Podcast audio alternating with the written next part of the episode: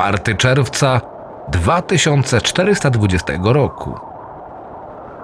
Pierdolona ulewa!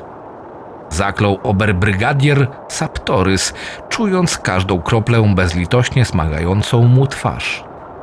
W tych parszywych warunkach nie idzie wyznaczyć nowego kursu.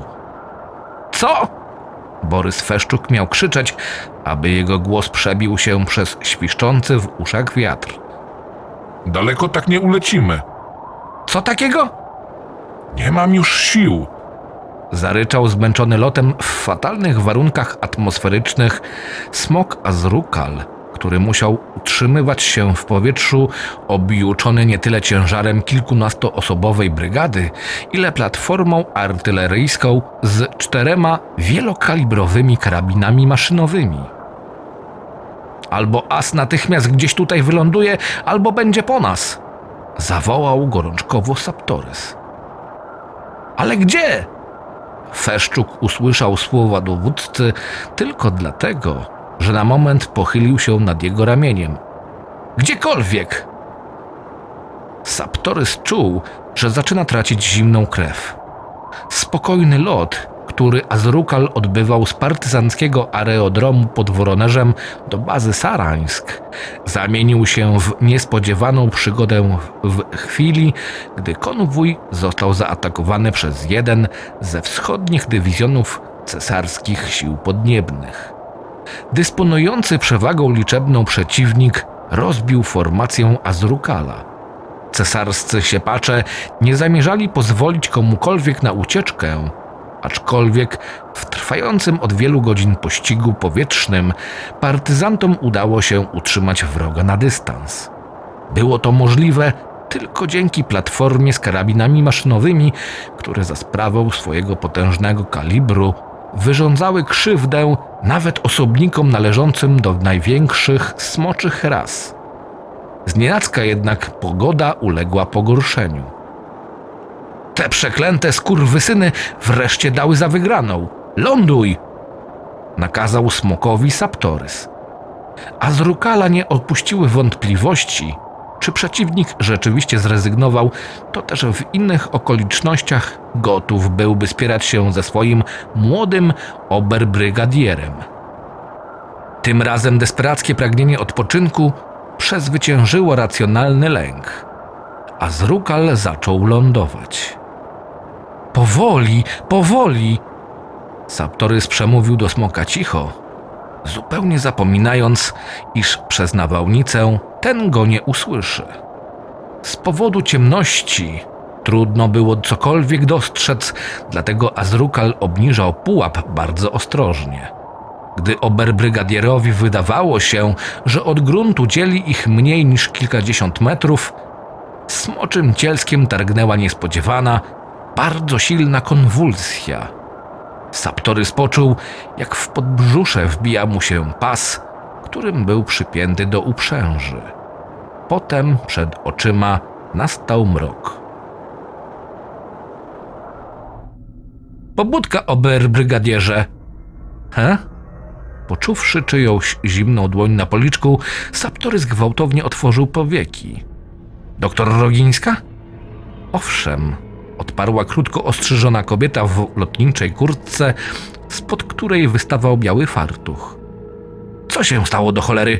Pamiętam, że Azrukal szykował się do lądowania, a potem, potem już tylko ciemność. Teraz łeb mi pęka, jakbym przez zbite dwa tygodnie łoił spirytus na zmianę z piwskiem. Dopadło cię lekkie omdlenie. Rogińska wstrzyknęła Saptorysowi w ramię jakiś przezroczysty płyn. To powinno pomóc. Omdlałem? Azrukal leciał przez wiele godzin na bardzo dużej wysokości, a my siedzieliśmy w uprzęży niemal bez ruchu i posiłków. No i swoje zrobił stres. Czasem organizm może nie wytrzymać takiego obciążenia. Co właśnie mi wstrzyknęłaś? Lepiej, żebyś nie wiedział. Saptorys postanowił nie kontynuować tematu, zwłaszcza, że lekarstwo zaaplikowane przez Rogińską podziałało błyskawicznie. Już po kilkunastu minutach ból głowy oraz mroczki przed oczami całkowicie ustąpiły.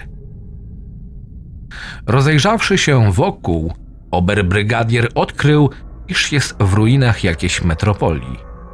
Po obydwu stronach dwupasmowej ulicy zalegały gruzowiska, wśród których tylko gdzieniegdzie można było dostrzec bryły budynków. Popękany asfalt pozwolił zaś wyrosnąć licznym drzewom. Uf, nikt nie zginął. Szepnął Saptorys, dostrzegłszy wokół rozpalonego między zardzewiałymi wrakami pojazdów ogniska wszystkich ludzi ze swej smoczej brygady. Saptorysie, Dał się słyszeć znajomy, aczkolwiek bardzo słaby głos. Oberbrygadier odwrócił wzrok, aby spojrzeć na Azrukala. Dorosłego, wysokiego na przeszło 12 metrów w kłębie, przedstawiciela największej spośród smoczych ras. Azrukal był czystej krwi mochtotem, samcem o cielsku pokrytym wściekle bordową łuską, która na ogonie i łapach przybierała czarniawą barwę. Z potężnego łba spoglądały szmaragdowo-zielone ślepia, stanowiące, obok imponującego rozmiaru oraz wynikającego z niego siły, jedną z najbardziej charakterystycznych cech mochtotów. Azrukalu! zawołał Saptorys, oglądając pospiesznie obrażenia, jakie bestia odniosła podczas walki ze smokami z cesarskich sił podniebnych. Wiem, że potrzebny ci odpoczynek, ale musimy zaraz odlecieć. Tutaj nie jest bezpiecznie. nie dam rady. Jęknął Azrukal. Wpierw ten przeklęty ból, a teraz okropne swędzenie po tym leku. As, co z tobą? Rogińska, przecież te rany nie są głębokie. Spójrz na prawe skrzydło, odparła doktor. Błona lotna została uszkodzona, aczkolwiek Azrukal mógł jeszcze długo utrzymywać się w przestworzach. Niestety, przez twarde lądowanie stan narządu uległ pogorszeniu. Podałaś już środek regenerujący tkanki? Tak, ale zanim błona zrośnie się na tyle, aby nasz smok mógł znowu latać, minął trzy doby. Poza tym wstrzyknęłam jeszcze sporą dawkę leków przeciwbólowych. On potrzebuje spokoju, Saptorysie. Źle się czujesz? Zapytał oberbrygadier, głaszcząc smoczy bok. To nic. Stęknął Azrukal. Wkrótce stąd odlecimy, ale teraz, teraz muszę odpocząć. Westchnąwszy, Saptorys podszedł do swoich ludzi, którzy przy ognisku suszyli ubrania. Wszystko dobrze? zapytał Feszczuk. Ze mną tak. Mam nadzieję, że nikomu z was też się nie oberwało. Do tej pory nie wierzyłem w cuda, ale jeżeli pojutrze wrócimy do bazy w jednym kawałku, to chyba zacznę. Ustaliłeś już, gdzie jesteśmy? Oberbrygadier zmarszczył czoło. Nie podoba mi się tutaj. To Charków. Borys włączył elektrochęt, który wyświetlił holograficzną mapę. Ewentualnie Białgorod. Ewentualnie? Przeciwnik zaskoczył nas nad Borem Lipieckim. Feszczuk podrapał się po gęstej, kruczoczarnej brodzie. Kazałeś wycofać się na północny zachód. Potem, gdy Azrukal skierował się na południe, zaskoczyła nas ta przeklęta nawałnica, w której niezbyt można było czuwać nad kursem. Dobra. Saptorys machnął ręką. Musimy ustalić, gdzie jesteśmy i upewnić się, że w okolicy nie czyha jakieś niebezpieczeństwo. Rogińska? Słucham. Doktor uniosła wzrok z nad skrzyni z zapasem żelu regeneracyjnego. Czy naprawdę nie ma jakiegoś sposobu, żeby As był w stanie odlecieć stąd jeszcze przed północą? Drakoksyrol mógłby pomóc, ale jest drogim i trudno dostępnym lekarstwem. Poza tym dochodzą skutki uboczne. Ten środek błyskawicznie regeneruje tkanki, stanowiąc jednak stymulator wzrostu niepożądanych komórek. Czyli wywołuje raka. Nie zdarza się to często, ale potencjalnie choroba nowotworowa postępuje w oszołamiającym tempie i po najwyżej tygodniu pacjent umiera w męczarniach. Męczarnia czeka nas, gdy zostaniemy tu wyczajeni przez zwiadowców cesarskich sił podniebnych. Z piersi Saptorysa wydobyło się niespokojne westchnięcie. Dobra, zbierać dubska. Trzeba sprawdzić okolice. Szybko podzielono większość smoczej brygady na kilkuosobowe patrole, które ruszyły w wyznaczonych im kierunkach. Przy Azrukalu, oprócz doktor Rogińskiej i jej pomocnika, mieli pozostać tylko dwaj wartownicy. Wrócimy za jakąś godzinę. Oberbrygadier pogłaskał łeb smoka, który wydał cichy pomruk. Bądź czujny. My również powinniśmy wziąć to sobie do serca, zawołał Feszczuk, maszerując wzdłuż zrujnowanej arterii. Saptorys skinął głową i truchtem dołączył do swojego kompana, obok którego szło dwóch uzbrojonych w pistolety maszynowe strzelców. Ignatowicz i pospichał. Idę przodem, zakomunikował oberbrygadier. Ty zajmiesz się pomiarami, Borys. Marsz po zarośniętych, wypełnionych zardzewiałym złomem ulicach przebiegał bez problemów. Nigdzie nie było nawet śladu zmutowanej zwierzyny, a licznik Geigera wskazywał niski poziom radiacji. Wokół panowała cisza, mącona z rzadka świstem hulającego w ruinach wiatru. Mimo to Saptorys nie potrafił wyzbyć się złych przeczuć. Na przemian wodził wzrokiem po gruzowisku i spoglądał w zachmurzone niebo z obawą, że za moment ujrzy dywizjon cesarskich sił podniebnych. Spokojnie, oberbrygadierze, powiedział Ignatowicz. Wszystko wskazuje, iż nie ma tu nikogo oprócz nas. Saptorys nie przyznał kompanowi racji. Rozsądek jednak nie pozwolił mu na jawną pogardę wobec stoickiego spokoju Ignatowicza, którego pierwszy raz spotkał zaledwie przed tygodniem, gdy nadarzyła się sposobność, aby uzupełnić przetrzebioną smoczą brygadę. Nowi co prawda jeszcze nie poznali dobrze swojego dowódcy, lecz on domyślał się, z kim przyszło mu latać. Powietrzna partyzantka przyciągała zarówno zdeklarowanych rewolucjonistów, w których umysłach pragnienie stworzenia społeczeństwa opartego na powszechnym egalitaryzmie było równie silne, co nienawiść do monarchii, jak i cwaniaków zmuszonych z różnych przyczyn opuścić dotychczasowe miejsce zamieszkania. Instynkt podpowiadał Saptorysowi, że u jego boku większość tym razem zyskali właśnie ci drudzy. Dzięki za raport, powiedział oberbrygadier, redukując głośność w słuchawkach. Pora wracać, bez odbioru. Czujecie to, chłopaki? Pospichał, pociągnął nosem. Do nozdrzy mężczyzn dotarła nieprzyjemna, aczkolwiek niezbyt intensywna woń rozkładających się zwłok. Czuję, potwierdził Saptorys. Gdzieś niedaleko leżą niezakopane truchła. Powinniśmy to sprawdzić. Smród wydobywa się stamtąd. Feszczuk wskazał znajdujący się na końcu ulicy gmach, który najwidoczniej wzniesiono z czegoś trwalszego niż wielka płyta, ponieważ mury, mimo licznych pęknięć, zdołały przetrwać. Oberbrygadier obejrzał czteropiętrowy, długi na kilkaset metrów budynek, będący niegdyś jakimś urzędem. Ostrożnie! przestrzegł Feszczuk, gdy już weszli do środka. Rudera pewnie nie jest taka solidna, na jaką wygląda. Zapach zwłok stał się wyraźniejszy.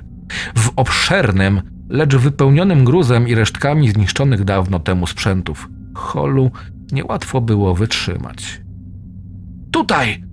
Saptorys podszedł do podwójnych, otwartych na oścież drzwi, za którymi rozciągała się ciemność. Dajcie latarkę! W korytarzu próżno było szukać okien. Ciasną przestrzeń wypełniał okropny fetor, to też partyzanci naciągnęli odzież na nosy i ruszyli ciasnym przejściem z nadzieją, że uda im się zatrzymać zawartość żołądków na wodzy. Co to za bzyczenie do licha? Zapytał pospichal, gdy do uszu mężczyzn dotarł jakiś miarowy dźwięk. Zaraz się przekonamy. Odburknął oberbrygadier, czując, jak serce zaczyna mu szybciej bić. Chyba widzę wyjście. Z oddali zamajaczyło światło wydobywające się ze szpar odrapanych drzwi. Stanąwszy naprzeciwko nich, Saptorys pociągnął za klamkę.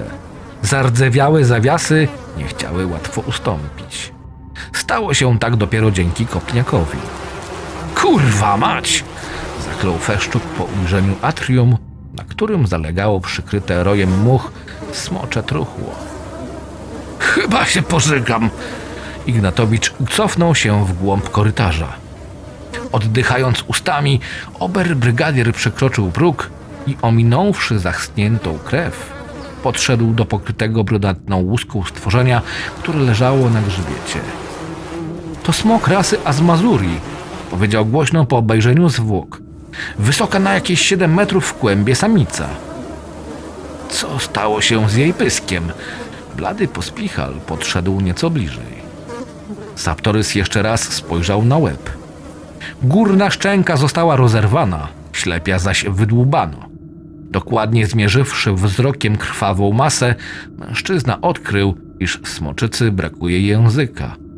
Ależ bajzel! wysapał Ignatowicz. Skąd to się tu wzięło i od czego ma te wszystkie rany? Są paskudne, lecz wątpię, czy któraś z nich stanowi bezpośrednią przyczynę zgonu. Ocenił oberbrygadier, zerkając na częściowo obgryzioną szyję. To nieszczęsne stworzenie chyba padło z odwodnienia albo na skutek choroby. Dopiero później zapach przyciągnął padlinożerców. Niepokoi mnie ich rozmiar, dodał pospichal. Nie znam żadnego występującego tu padlinożercy, który miałby tak małą szczękę. Popatrz raz jeszcze na te wszystkie ugryzienia, Saptorysie. Wyglądają jak zadane przez ludzi. Ratunku! Niespodziewany okrzyk zmroził krew w żyłach partyzantów. Pomocy! Mężczyźni przez dłuższy moment nie mogli ustalić, skąd wołano. W atrium panował spory pogłos. Tam! Borys wskazał otwartą bramę. Przygotujcie się, chłopcy. Nakazał kompanom oberbrygadier. Nie strzelać bez rozkazu. Gdy tylko partyzanci dobiegli do pogrążonej w ciemnościach bramy, Feszczuk zapalił latarkę. Snop światła padł na ciało mężczyzny w granatowym mundurze policyjnym. Saptorys z przerażeniem zauważył, że nieszczęśnik miał rozpruty brzuch. Wyciągnięte na wierzch jelita leżały tuż przy zwłokach. Ludzie, ratujcie! Promień latarki na kilka sekund ukazał skuloną przy ścianie dziewczynę. W mroku majaczył kształt napastnika. Padnij! zawołał oberbrygadier, unosząc rewolwer. Trzy strzały oddane do tajemniczej sylwetki zdawały się ją tylko spowolnić. Tyle jednak wystarczyło do ocalenia dziewczyny przed ciosem. Ja pierdolę! Wymamrotał Feszczuk, skierowawszy światło na postać, do którego strzelił jego towarzysz. Partyzanci nigdy nie widzieli kogoś takiego. Mężczyzna zdawał się mierzyć prawie trzy metry. Jego nienaturalnie muskularne ciało pokrywała purpurowa skóra oraz siwe owłosienie. To nie człowiek. Przemknęło przez myśl Saptorysowi, gdy zauważył, że oczodoły olbrzyma są puste. Istota rzuciła się na partyzantów. Oberbrygadier wystrzelił po raz kolejny. Pocisk trafił przeciwnika w klatkę piersiową, lecz to znów tylko go spowolniło zamiast zabić. Kurwa, nie walcie serią! Ryknął do kamratów Saptorys, obawiając się, że w ciasnej bramie kule będą rykoszetowały. Partyzanci nie zdążyli powstrzymać monstrum, zanim to mocarnym ciosem powaliło Feszczuka, który upuściwszy broń, zdołałby w najlepszym razie zasłonić się przed następnym atakiem ręką. Celuj w łeb! Rozległ się huk, a twarz leżącego mężczyzny skropiła czarna, niczym smoła krew. Nic ci nie jest? Chyba nie. Dziękuję za ratunek, Saptorysie. Odparł Feszczuk, odrzuciwszy na bok cielsko olbrzyma, któremu strzelono w głowę. Niewiele brakowało, a skończyłbym z przegryzioną krtanią. Gadaj, kurwa, co to ma znaczyć? Ryknął pospichal, brutalnie chwytając za bark dziewczynę, żeby wyprowadzić ją do atrium. Gdzie wylądowaliśmy i kim był ten fioletowy bydlak, który się na nas rzucił? Au! Puszczaj, bandyto!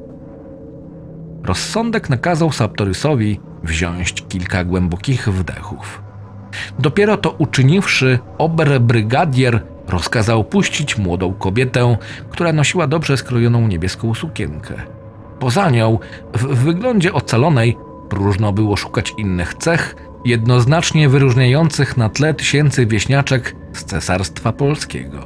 Dziewczyna miała rozczochrane i przetłuszczone włosy, skórę zaś pokrywał brud. Jak się nazywasz i co tu robisz? Zapytał powoli Saptorys. Leena Jasińska. Ja. Ja tu. tutaj mieszkam. Tutaj? warknął Ferszczuk. Kobieto, przecież w tym mieście nikt nie mieszka od kilkuset lat. Jestem z kolonii Charków. Kolonii Charków, powtórzył oberbrygadier. Niby kto zamieszkał w tym gruzowisku?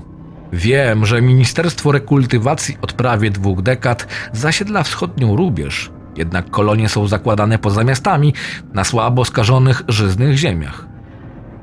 Kolonia Charków to eksperyment, odparła lakonicznie Jasińska. Ja, ja w zasadzie nie powinnam wam zdradzać szczegółów. Co za pierdolenie! krzyknął Feszczuk. Gadaj, czym jest to fioletowe bydle, które najwyraźniej wypruło flaki temu biednemu gliniarzowi. Spokojnie, syknął Saptorys. Czy ten przerośnięty człowiek ma coś wspólnego z kolonią Charków? Tak, proszę pana, ja go znałam, kiedy on, on był jeszcze zdrowy. Zdrowy? Trzy tygodnie prawie wszyscy moi przyjaciele zapadli na jakąś nieznaną chorobę. Każdy, kogo ona dotknęła, zasypiał nienaturalnie twardym snem. Nie było żadnego sposobu na wybudzenie, które jednak po dwóch dobach następowało samo. Wówczas chory już miał zupełnie inną naturę. Naturę nie człowieka, lecz krwiożerczej bestii? Feszczuk jeszcze raz spojrzał na martwe monstrum. Po upływie kolejnych 24 godzin u chorych zmieniał się kolor skóry, zmysły ulegały wyostrzeniu, a tkanki zaczynały bardzo szybko rosnąć. Kontynuowała Jasińska. Poza tym zarażeni zyskiwali ogromną odporność na obrażenia. Odporność? Prychnął pospichal. Kobieto, ten potwór był w zasadzie nieśmiertelny. Powstrzymała go dopiero kula w łeb. Mózg to jedyny słaby punkt zarażonego. Wydaje się, że reszta organów wewnętrznych przestała działać albo ich funkcjonowanie jest zredukowane. Tak czy siak, chorzy odczuwają nienasycony głód. Głód mięsa wszystkiego, co żywe? Spytał po cichu Saptorys, zauważając, że na dłoniach mutanta wisi kilkanaście złoconych medalików z wygrawerowanym wizerunkiem Matki Boskiej. Zarażeni rzucają się na oponenta bez względu na to, czy jest on w stanie ich łatwo zabić, odparła Jasińska. Przez tę chorobę człowiek traci instynkt. Człowiek, powiadasz. Oberbrygadier był zaskoczony, że Jasińska posługuje się nie gwarą, lecz dość wyszukanym językiem. Jednak co ze smokami? Chyba macie w kolonii jakieś smoki. W wywołanym przez epidemię zamieszczaniu Większość uciekła, resztę przykuliśmy w zagrodach. Niestety nikt nie przewidział, że, że, że wkrótce nie będzie można dłużej ryzykować życiem nielicznych ocalałych, aby ci się nimi zajmowali. Wszystkie padły z pragnienia. Co? Wrzasnął Feszczuk, łapiąc Jasińską za szyję. Może w cesarstwie polskim smocze życie jest chuja warte, ale my jesteśmy na wschodniej rubieży. Tutaj żadna rozumna istota nie jest rzeczą. Uspokój się, nakazał Saptorys, odpychając delikatnie towarzysza od przerażonej kobiety.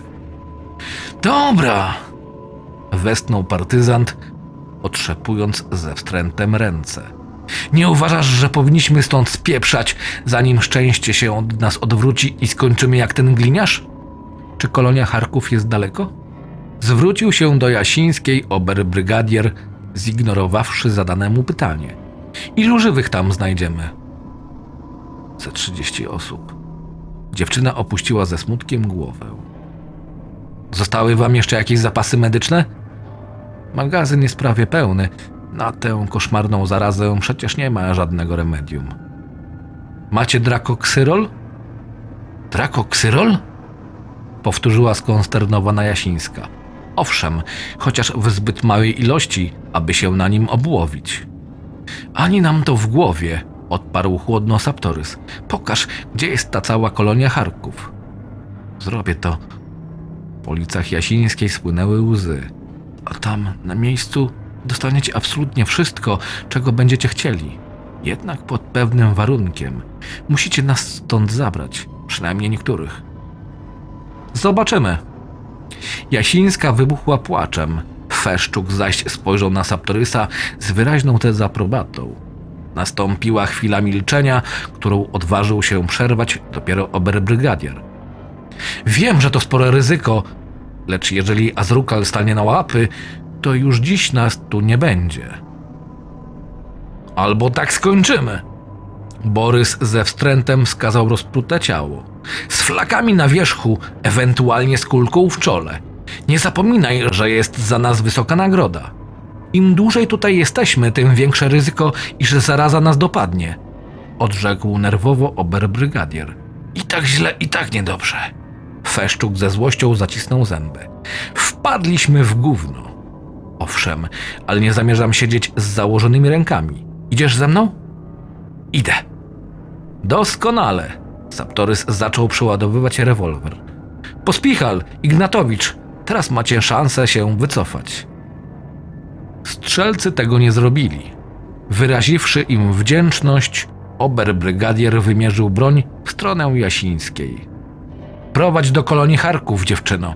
Tylko bez sztuczek, bo my nie jesteśmy z tych, co się wahają.